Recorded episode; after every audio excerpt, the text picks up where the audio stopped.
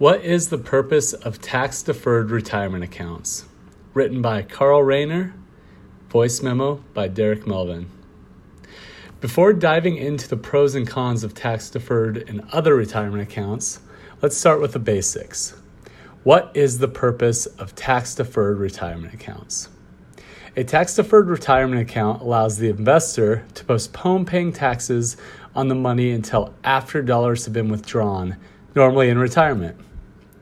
When designing a long term savings plan, you will generally want to start by utilizing any tax advantage accounts you have available. Before taking a deeper dive on different options that you have available, it is important to understand that not all tax advantage accounts are the same.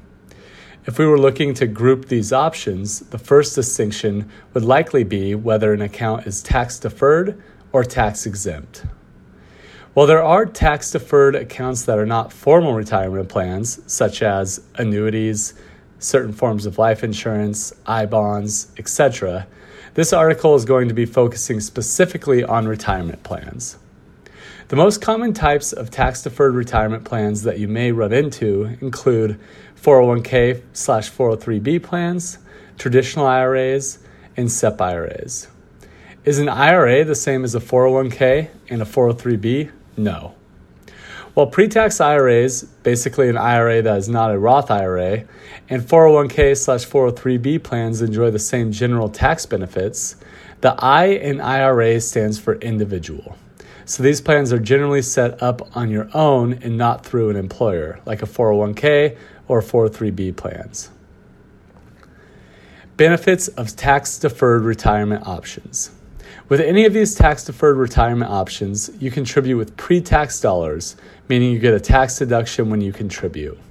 For example, if your income was 100,000 in the year and you contribute 10,000 to your employer's 401k or 403b on a pre-tax basis, come tax time, the IRS would only tax you as if you had earned 90,000 in that year.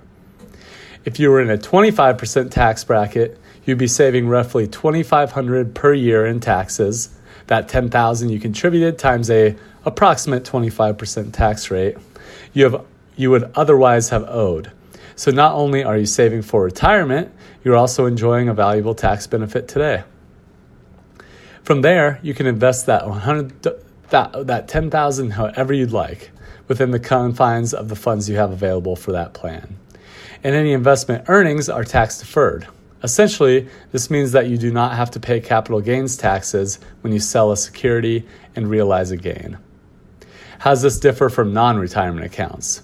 For example, if you had to use that same 10K to invest in a stock within a non-retirement brokerage account, you would later sold that stock for 15,000, then that 5,000 of appreciation would be subject to capital gains taxes. There are two types of capital gains taxes. Short term, meaning that you held that particular security for one year or less, and long term, securities held for greater than one year. Short term capital gains are taxed at the same tax rate as ordinary income, i.e., income earned through your job, whereas long term capital gains have historically been around half that rate. As of 2022, for most of you, that rate is anywhere between 15 to 20 percent those dollars that you had to use to pay into the capital gains tax, essentially the opportunity cost, because within a tax deferred account, no taxes would have been owed in this situation, ultimately allowing for faster compounding growth. All that sounds fantastic, but what is the catch? Well, the main downside to tax deferred retirement plans is that when you get to pull them out in retirement, qualified distributions will be taxed as ordinary income as the name implies, you are just deferring those taxes to a future date. Tax exempt retirement plans. On the flip side, we have tax exempt retirement plans, which include Roth IRAs, Roth 401k slash 403b plans. With these accounts, there's no upfront tax benefit when you contribute.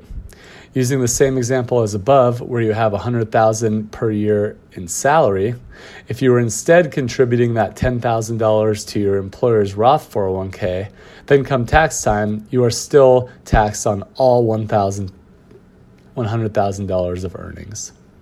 Like their tax deferred counterparts, Investment earnings are still not taxed when you realize gain by selling. However, the primary benefit is that when you get to retirement, currently age 59 and a half, you take distributions from your tax exempt retirement account without paying income tax. Essentially, the IRS wants you money to be taxed just once, whether it's going in tax exempt or if you are taking distributions. That begs a question we advisors frequently face which one is better? Well, it depends entirely on your individual circumstances. When tax exempt retirement plans could make sense. As it relates to medical professionals, generally speaking, those who are still in training should target tax exempt retirement plans. For example, Roth IRAs, Roth 401ks, Roth 403bs.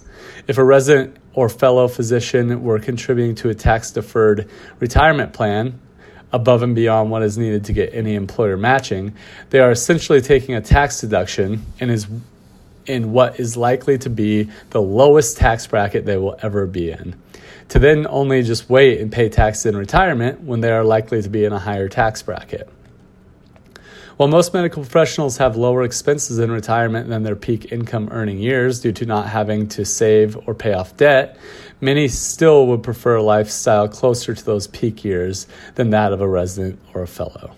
By foregoing any upfront benefits and instead contributing to a tax exempt plan, you are paying the tax while still in a low tax bracket when a tax deferred retirement plan can make sense.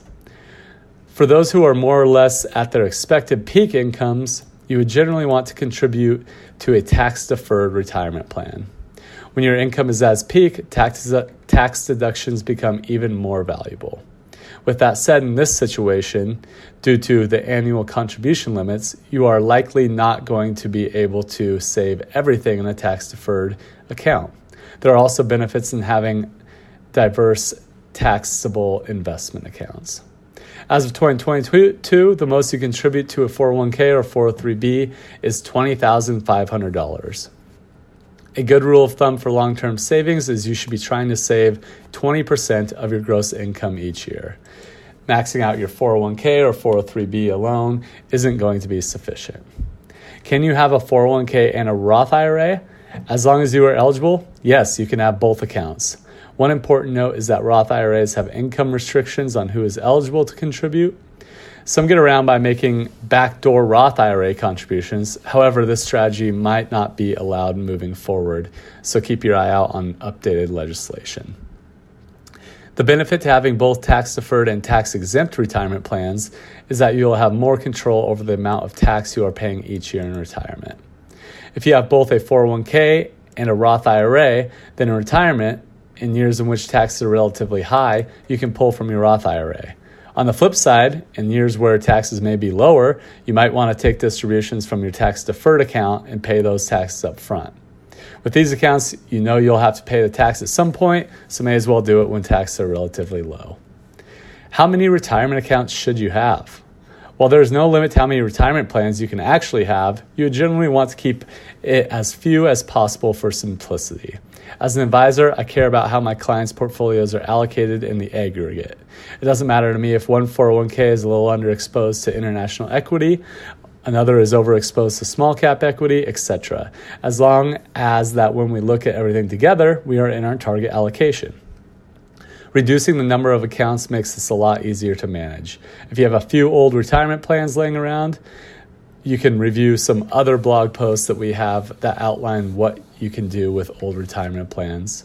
Generally, when you get to retirement, it would be ideal just to have two buckets one for your all for your pre-tax or tax deferred accounts and another for all of your post-tax or tax exempt accounts.